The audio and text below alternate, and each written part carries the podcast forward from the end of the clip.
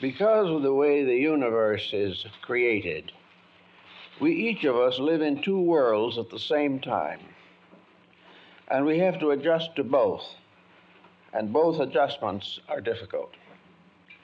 We have to adjust to a material life in which everything seems to be very solid and dense, and most things are rather solid and dense.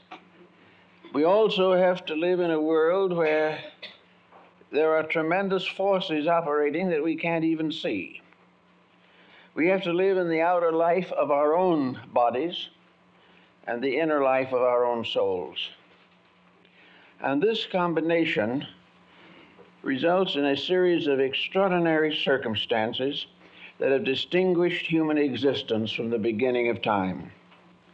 As a citizen of two worlds, man must try to adjust to both. And this adjustment is not easy.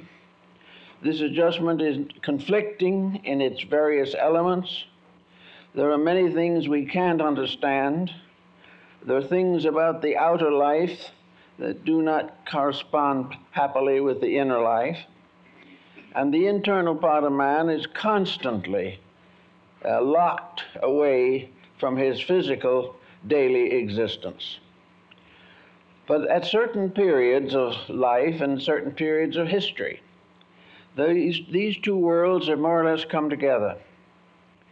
And every year, in a large sense of the word, they meet at the winter solstice.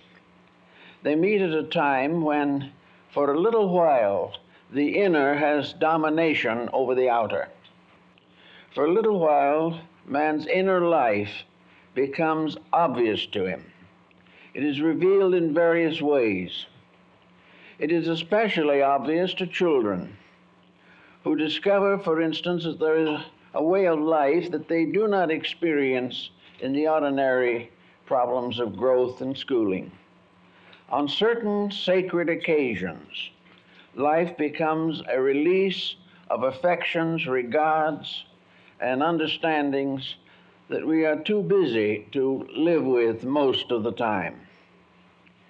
So, at, at certain seasons and at certain times in history, these breakthroughs have become terribly important. And at, at this time, especially, anything that we can release from within is going to be important to our happiness and security.